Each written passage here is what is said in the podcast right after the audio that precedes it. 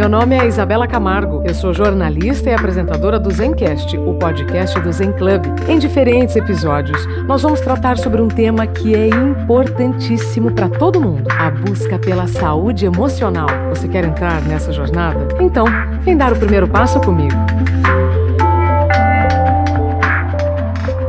Olá, seja bem-vindo, bem-vinda ao Zencast, o podcast do Zen Club. Hoje, com muita alegria, recebendo a Amanda Ramalho, podcaster, uma profissão nova, dá a mãozinha aqui para mim. Sim, né? Obrigada. Eu me sinto muito atual.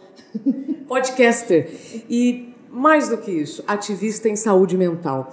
Amanda, você Oi. é responsável pelo podcast Esquizofrenóias. Sim, sou responsável pelo podcast Esquizofrenóias. É muito louco achar que eu sou responsável por alguma coisa, mas sou. E Esquizofrenóias tá na terceira temporada. Você participou da Primeira. primeira, temporada. Sou muito grata porque você antes a gente nem sabia o que era. Acho que nem tinha nenhum episódio no ar e você foi. Gratidão mesmo. Somos ativistas né, em saúde sim, mental. sim, temos Por isso propósito. que estamos aqui, então, conversando com você para a gente falar também sobre saúde mental, como lidar com pessoas que estão ao seu redor, que precisam de ajuda, ou até mesmo você que precisa de ajuda para organizar as ideias e tudo mais. Sim. Esquizofrenóia já é um nome bem interessante, não é? Sim. O que, que você apronta no Esquizofrenóias? O Esquizofrenóias é, me falaram, cara, você, a gente gosta do jeito que você comunica, você se comunica, a gente queria um- que você fizesse um podcast seu. Falei, ah, nossa, que legal, mas eu não quero falar de humor, não quero fazer humor, não quero entrevistar gente famosa, porque passei a vida inteira falando com gente famosa. Eu não sei o que eu quero falar. Daí a reunião acabou, falaram, ah, então vai, vai pra cá, vai pra casa e pensa. Só que na reunião, quando a reunião acaba, nunca acaba, né? Sempre tem uma reunião da reunião, né? Tipo, você fica trocando um bate-papo informal, conhecendo é, as dependências do escritório. Daí, em algum momento, eu falei, cara, tem um assunto que eu me interesso, mas eu acho que ninguém se interessa. Mas eu gostaria muito de falar, que é saúde mental, porque eu lido com sofrimento desde sempre e eu queria é, falar sobre saúde mental, mas eu acho que ninguém vai se interessar. Por que, que a gente não faz uma temporada sobre saúde mental? E daí, se ninguém se interessar, a próxima a gente fala sobre equipamento ou botânica. Falar de outra coisa. Falar de outra coisa, tipo, era esquizofrenóias, uma coisa da minha cabeça, assim. É, como eu já me trato há quase 20 anos, eu tenho 33, eu achava que as pessoas é, já falavam de saúde mental como eu falava, entendeu? Porque no meio dos meus amigos, eu era aquela pessoa que falava, Amanda, é, me indicaram um ansiolítico. Não, tudo bem, normal, toma não sei quantos anos. Amanda, é, tô com medo de não sei o que lá. E eu sempre fui essa pessoa, porque é sempre, sempre em tratamento, então é, nunca julguei, né? É difícil dizer que eu, não, que eu não julgo, mas julgo menos do que as outras pessoas. E daí, na hora que eu falei isso, os caras do- da produtora se olharam e falaram: Meu, é- isso é muito bom, vamos fazer, vamos fazer. Eu senti que no terceiro ou no quarto o programa tinha um papel social. No primeiro era só eu convidando amigos meus e falando: Ah, ah, tenho medo de tomar banho, ah, não sei o que, não. E daí eu fui vendo que as pessoas não lidavam com a saúde mental do jeito que eu estava lidando, entende? Daí eu pensei, é necessário ser didática com as pessoas como precisaram ser didáticos comigo é, quando, em- com, com 16 anos, eu recebi um diagnóstico, uma psiquiatra veio e falou: você é, sofre disso, disso, você tem ansiedade e depressão e você vai ter que fazer um tratamento, etc. E eu percebi que as pessoas ai- ainda não lidavam assim. O programa, eu acho que é um programa educativo, sabe? É, até eu achei muito bonitinho. Essa semana eu recebi um inbox, eu não respondi porque eu ainda não sei o que responder, mas se você mandou esse inbox, eu vou responder. Uma professora de geografia, acho que de Fortaleza, ela me falou assim: qual é a faixa etária do seu podcast? Porque eu tenho alunos de 8 a 10 anos eu queria indicar. Mas eu achei, falei, cara, uma professora que pode usar esse material, não sei se uma idade tão, tão baixa, mas pode usar como ferramenta de educação. E isso para mim é muito gratificante. Eu vou te responder, professora. Pronto, a professora não precisa. Eu vou pensar um pouco ainda, mas eu vou responder. É, porque se não tem nenhuma uma censura né, nas falas. Não. É, eu trato da maneira mais natural possível. Não é dramático, nem glamourizado, nem sensacionalista. É o que é. É o que é. Tipo, se você teve uma gripe, você machucou o pé, bateu o joelho, sei lá, a gente vai tratar isso como um joelho. É isso. O cérebro é como um joelho, só que ele reproduz coisas e eu acho que a gente ainda não está apto ainda a, a, lidar com as coisas que passam na nossa cabeça. Infelizmente, então estamos aqui né, fazendo esse trabalho de formiguinha. Eu costumo dizer que eu sou bem pessimista, mas eu não sou pessimista, porque se eu estou fazendo esse trabalho, eu, te, eu acredito numa coisa e, e eu estou plantando uma coisa. Sim e você está contribuindo pra, para o conhecimento né, dessas doenças invisíveis é e que são tão dignas quanto as outras, como você comentou. Claro, sim. Eu acho que é isso. Tem que eu acho que o, a minha causa é, é, é chegar no nível que saúde mental seja considerado saúde. Perfeito. Porque hoje a gente precisa é, delimitar esses dois assuntos, né? É, mas eu gostaria que estivesse tudo na caixa. É, a gente ainda tem uma, um, um grande preconceito, uma grande divisão. Né? Ah, uma uhum. coisa é ortopedista e a outra coisa vai ser Sim. um psiquiatra. Você disse que o diagnóstico chegou quando você tinha 16 anos. Uhum. Mas os seus sintomas, quando você. Qual foi a idade que você percebeu? Tem alguma coisa estranha? Olha, eu não tenho memória antes disso, porque eu acho que a gente esquece. Mas com 5 anos, eu meu coração disparava. E eu falava pra minha mãe, eu vou morrer, eu vou morrer, eu vou morrer. Do nada? Sim, uma criança que pensava em morrer. Eu era muito triste, muito mórbida.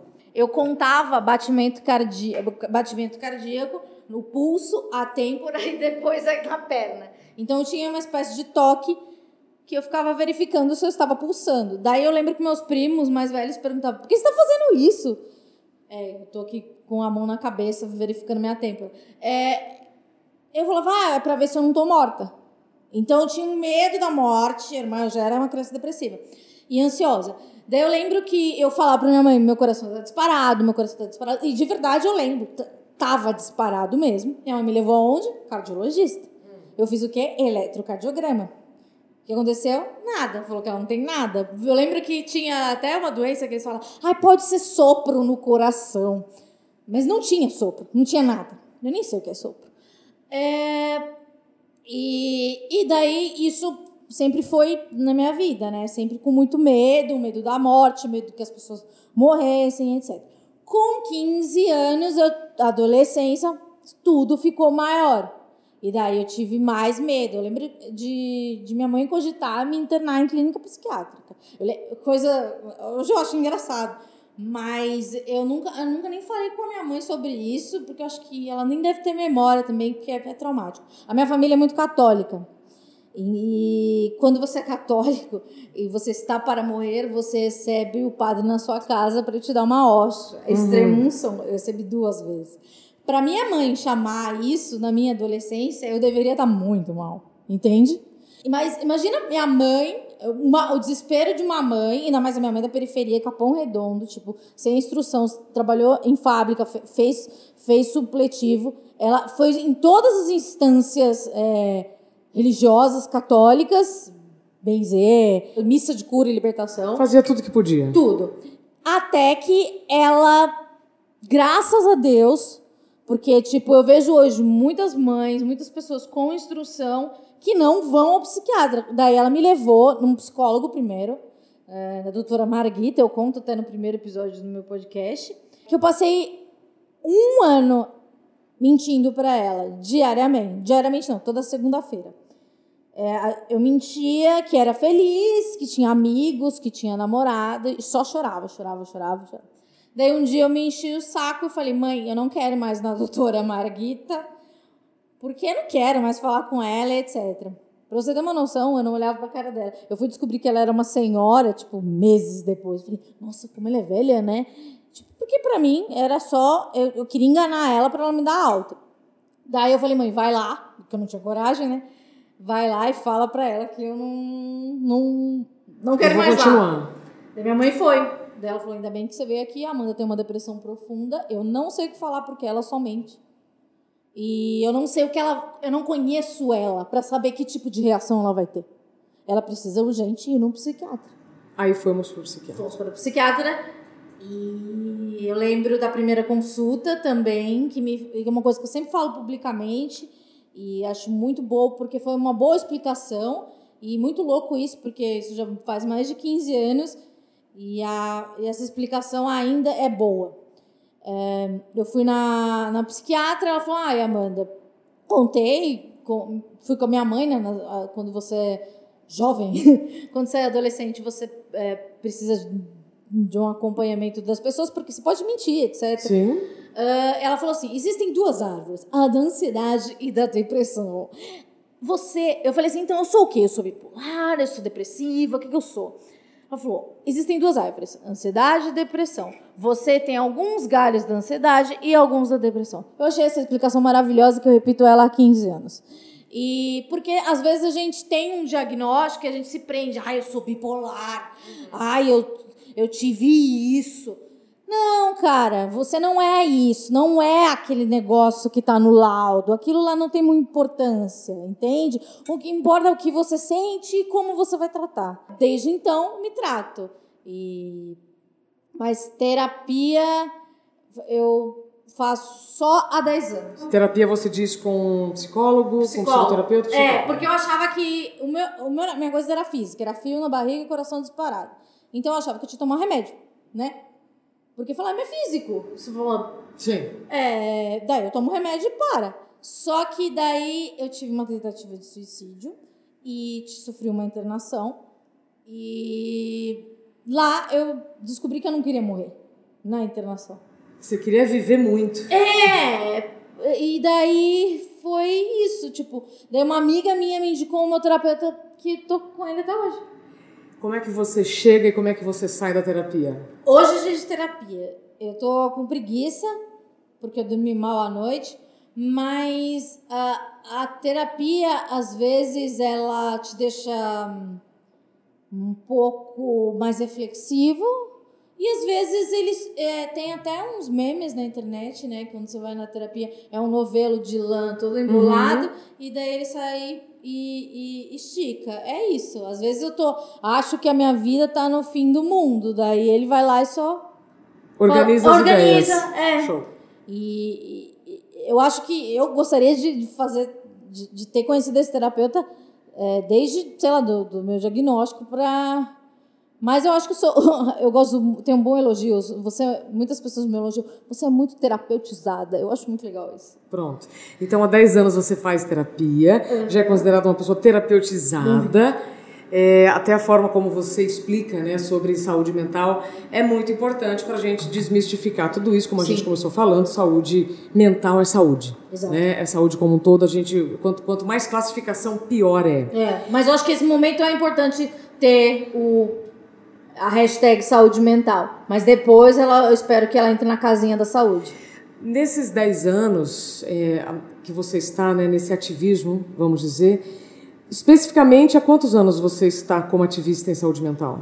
Então, é, eu trabalhei num programa muito popular e muita gente não me conhece, não conhecia esse lado porque eu não, não falava. Nunca só. demonstrava. Não demonstrava, porque assim, uma pessoa é, é, que tem diabetes fala: Oi, tudo bem? Eu sou diabética. Ninguém fala. Fala, Oi, tudo bem? Tenho ansiedade.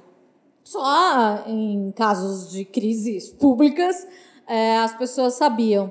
É, eu percebi que falar em primeira pessoa aproxima as pessoas. Sim. Você deve receber até mais que eu de pessoas falando.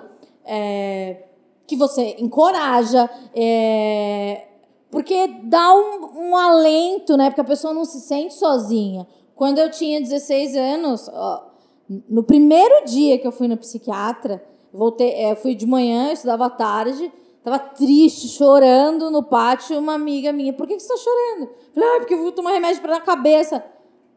Ela falou, mas eu, to, eu tenho toque, eu tomo esse remédio. E ela, pra mim, parecia ser super normal.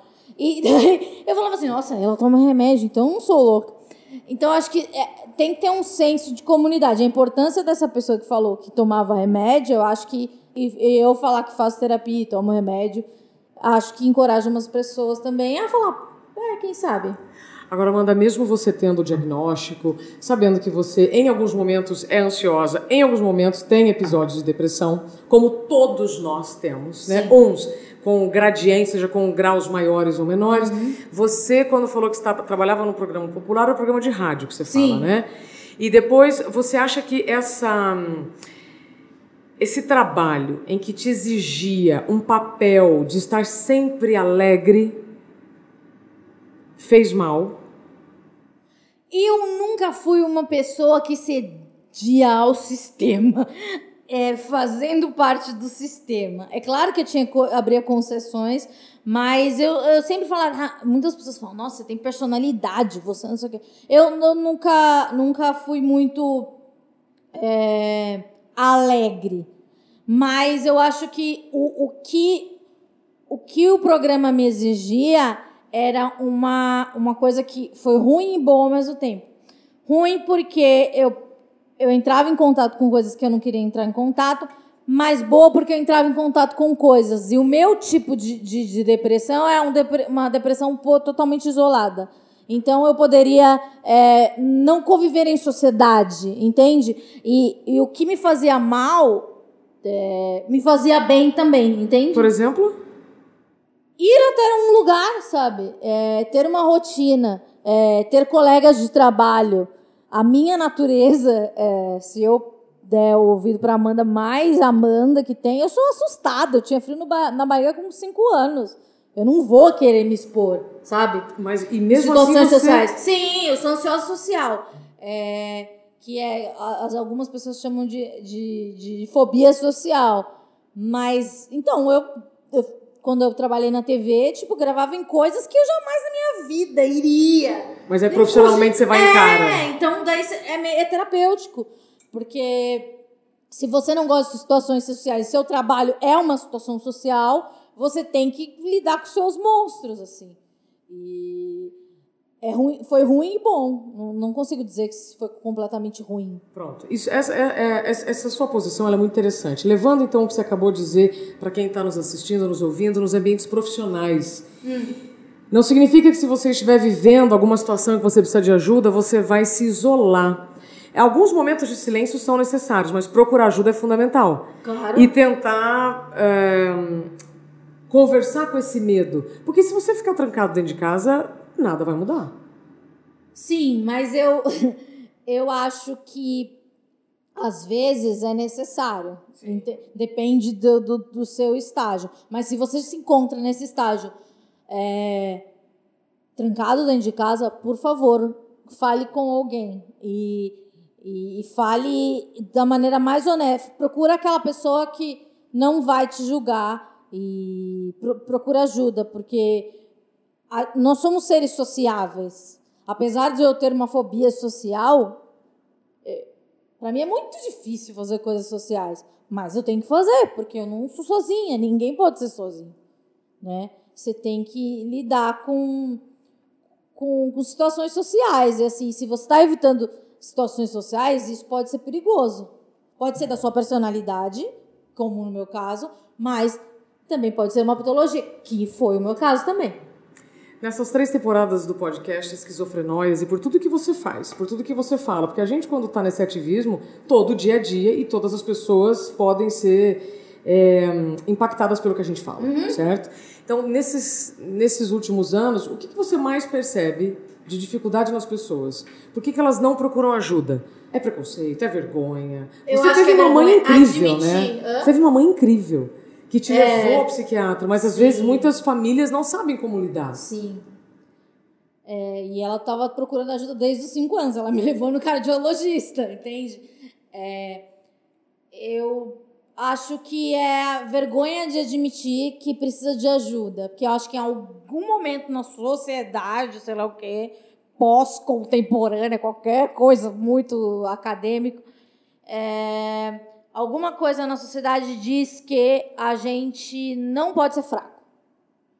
E eu acho que é uma outra luta que a gente tem. É assim, seja fraco, peça ajuda. É, diga não se for necessário. Se for uma coisa muito ultrajante para você, por que, que você vai falar? Você vai fazer? Sim. Pra que, que você vai fazer? Eu, eu falo muito não. Sofro, sofro. Mas eu sei que o sim seria muito pior. A gente sabe que muitas pessoas acabam adoecendo pelo excesso de sim. Sim. Porque o não para nós, ele foi colocado como algo negativo, punitivo, e às vezes não. É, Ele está te protegendo. É, eu falo muito não para as coisas, mas hum, é lógico que tem a culpa. Eu tenho origem católica, eu tenho muita culpa. É, mas às vezes dizer sim é muito mais horrível para mim do que dizer não. Então eu prefiro o sofrimento do não. É, e eu vejo, é, vejo amigos meus assim totalmente esclarecidos que se desculpam muito assim porque não quiseram ir a, não quiseram ir a algum lugar ou falar certa coisa com certa pessoa. Fala, gente, não é para sofrer tanto. E se tá sofrendo, vamos dar a, a, a carga de energia que precisa ser dada. Você falou sobre é, admitir que está precisando de ajuda, procurar, e aí você falou: se for preciso dizer que é fraco, diga. Eu, vou, eu vou discordar de você.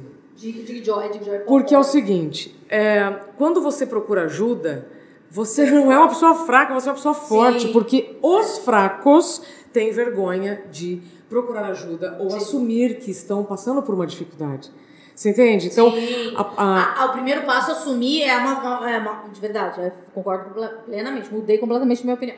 É, mas é, é isso mesmo, você é, buscar ajuda mostra uma força e olhar e falar, eu preciso de ajuda, já é um sinal de, de força, verdade? Hoje a gente tem números muito chocantes, né? 20 milhões de brasileiros com burnout, 18 milhões com depressão, 11 milhões em, eh, com ansiedade. Eu tô arredondando números, eu ainda acho que esses números são totalmente subnotificados, porque as pessoas Eu têm muita porque. vergonha. Sim, porque é- exatamente, são pessoas que não saíram do armário. Pronto. Você tem que falar, né? Eu sou ansiosa. Tem gente que é ansiosa e não sabe. Isso. Por isso que eu digo, uma pessoa forte é aquela que procura ajuda, assume que precisa fazer uma mudança. Porque as outras pessoas, vamos dividir em dois grupos, né? Quem procura ajuda, quem não procura ajuda. Quem não procura ajuda é, tá com medo de julgamento, tá com medo de se expor, tá com medo de se curar. Porque a dor, às vezes, ela é uma coisa que deixa a gente confortável. Porque eu já fui assim. eu digo porque não faço terapia do mesmo a quantidade de tempo que eu faço tratamento medicamentoso. Eu acho que eu me pegava naquela numa segurança ali do eu sou doente, que, que também é perigosa, Você acha não? que tem gente que se agarra à doença? Claro, é, sim. É, fala, não, não vou porque eu sou isso. Não, você não é isso. Você. você não é nada. Você é nada e tudo ao mesmo tempo. Você não é a doença. Não, lógico que não. Eu sempre falo no programa, você não é o seu diagnóstico. Não é. Tipo, não tá escrito burnout na sua Perfeito. cabeça. Não tá escrito depressão, ansiedade, transtorno bipolar. Todos os bilhões de diagnósticos já me deram. Que não tem, não tem importância nenhuma. É, eu só tenho que tomar minha medicação e fazer minha terapia direito. E só. Se observar. Se observar e fazer exercício é importante. O exercício, é, pra mim, é uma coisa recente. Tá conseguindo fazer? Tô conseguindo, não amo, mas é, para mim é, agora faz sentido que me falavam assim, ai não, pratico um esporte. Eu falo, nossa, eu odeio esporte. Mas ah, ainda odeio. Mas é, você tem que se mexer, né? Porque a, a gente é vivo, né? São, as células elas têm que gastar O energia. que, que você sente depois do exercício físico, mesmo não gostando? É uma felicidadezinha, assim, é uma brisinha. É uma brisinha. É bom. É bom. Eu gosto. Se você. Você gosta. Amanda Amanda Ramalho acabou então de declarar aqui no. Zenca, do, no Zencast que ela gosta. Tá vendo? Amanda seja, Ramalho crossfiteira, mentira. Você precisa, então, olha, é, assim como você desapegou da dor, da doença, desapegado, tenho raiva da academia. Sim, eu sei, eu, eu fiz yoga e eu, Olha. a primeira vez que eu cheguei na, na casa da professora, cheguei lá e falei, eu nunca vou fazer isso. Daí ela falou assim, nossa, Amanda, você já reparou que você constrói todas as frases assim? Daí eu falei, nossa, que horror, que pessoa bad vibe eu sou. Daí eu tento construir frases menos negativas. Pronto. É claro que eu não sou perfeita ainda, né? Estamos trabalhando pra isso. Acho muito legal quando você fala, né? É, estou buscando. A história da Amanda é a história de uma mulher real, que é a história de todos nós, homens, mulheres, enfim. A história de uma menina que começou a sentir coisas muito estranhas no corpo, conseguiu ter ajuda da mãe depois de 10 anos, então um diagnóstico. Entrou com o remédio, porque em alguns casos sim precisamos tomar o remédio, porque é uma questão química. É uma questão química. Né? E teve uma virada, porque você foi trabalhar numa das principais empresas de rádio, uma das principais empresas de TV, ou seja, mesmo com a dor, você foi em frente. Sim, para mim o mais louco é que o meu trabalho envolve totalmente situações sociais e para mim o problema é situação social. Então acho que é... Você superou, você tá aqui? É, não, sim, é, não, não é. Mas eu também falo não pra um monte de coisa, porque tem coisas que me ultrajam. Claro. Que eu falo assim: não, isso não vai fazer bem para mim, eu não preciso disso, não preciso passar por isso, Perfeito. desculpa todo mundo. Eu não sei se é superação, porque eu não sei se eu superei, eu não sei se algo tem que ser superado, mas eu acho que encarado. Tipo, como é que você conseguia fazer isso? Eu não sei como eu fazia, era meu trabalho, entende? Assim, eu vejo, uh, às vezes eu faço mesas, debates com psiquiatras, e pelo, pelo que eu falo, eles olham para mim com muita admiração. Eu falo, cara, então não era pra eu estar tá é realmente jogada na cama, né? Até hoje, dependendo da minha mãe, entende? Então daí eu, eu percebo uma admiração, assim, dos profissionais. Daí eu falo, nossa, legal. Ou sou seja, legal, eu sou legal. Com, todo, com tudo que você viu, sim, você poderia ter se isolado e não fez. O padre Fábio de Mello, ele viveu alguns episódios de síndrome do pânico sim. e ele me disse né, que ele só conseguiu controlar a síndrome do pânico quando ele conversava com a dor. Certo? E de alguma maneira ou de outra você também conversa com os seus medos, com as suas dores, e por isso você vai em frente. Quando você fala que você tem medo da morte, na verdade você quer viver muito. Porque senão você não teria medo de morrer. Faz sentido? Claro, faz todo sentido. Eu acho que eu encarava as coisas, eu encaro as coisas um dia de cada vez. Por exemplo, eu tenho que vir aqui, eu tive um compromisso antes e depois eu vou me recolher e eu durmo muito, porque para mim as situações sociais, elas eu gasto muita energia. Demandam energia. Demanda, demanda. E lembra que eu sou uma menina com 5 anos que achava que ia morrer. Então já tem um histórico aí. Agora você tá casada tem gatos. Muitos gatos. Quer ter filho. Quer ter filhos. Ai, sabe uma coisa que eu acho muito bonitinha, mas assustadora? Eu fui. Eu fiz um curso e tinha uma psicanalista, que ela também estava na mesma turma, e ela tem 70 anos, quase 80. E daí eu falei: Olha, esse é o meu marido, no último dia do curso. Ela começou a chorar. Daí eu falei assim: Calma, você é psicanalista, psicanalistas não choram, não na minha frente. Mas ela, daí ela me falou que se identificou muito comigo e que tem uma neta que tem transtorno bipolar. Ela falou assim: então a, sei lá, a Luísa, ela pode se casar, sabe? Porque ela vê na casa dela um. um ela, ela, é profissional, ela vê um. Igual aquele primeiro prognóstico que eu te falei, que, que os, os profissionais olham para mim com admiração ela falou assim, nossa, é, então a minha neta, ela também, se ela tentar, ela vai conseguir. Então eu achei muito bonito, um pouco desesperador, porque eu nunca vi um psicanalista chorar, mas não estávamos em consulta, e ela é uma pessoa, psicanalistas também choram, mas eu achei muito bonitinho, assim, porque a preocupação dela é que a neta dela tivesse um, uma vida comum, sabe? Que ela, neste momento, não consegue enxergar. Então, acho que é isso. É, contar a minha história e depois falar, cara, por que você está contando tudo isso? Porque agora eu sou uma pessoa comum. E antes eu era assustada. E agora eu sou uma assustada completamente comum.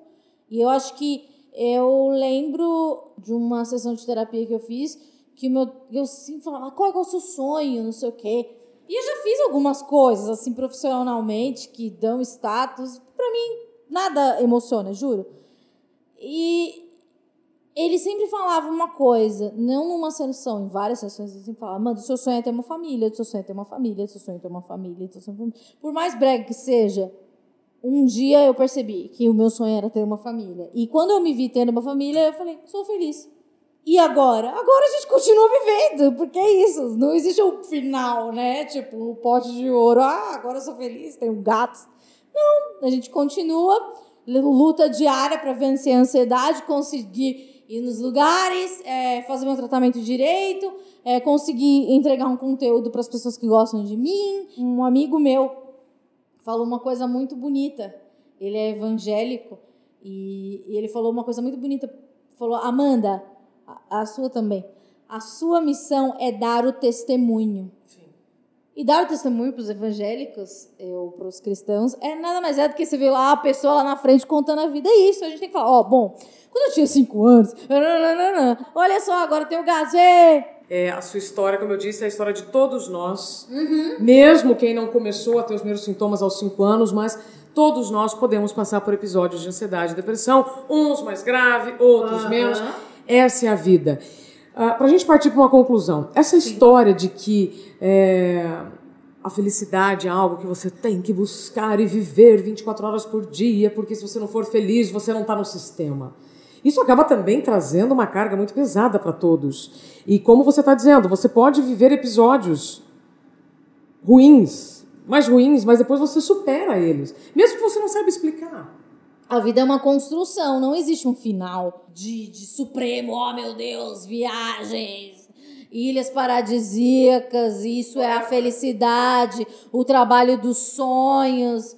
Não, porque mesmo se você tiver um trabalho dos sonhos, você vai se dispor com a sua família, com o seu par, é, você vai ter problemas de aceitação, você vai ter sofrer preconceito.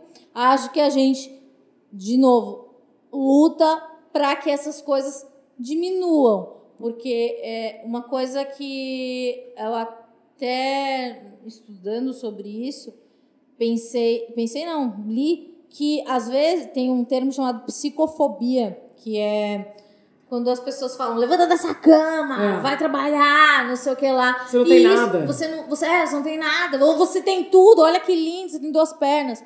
Só que e, e esse tipo de preconceito, você vive dentro da sua casa, sabe? As pessoas que querem te ajudar, elas te atrapalham muito.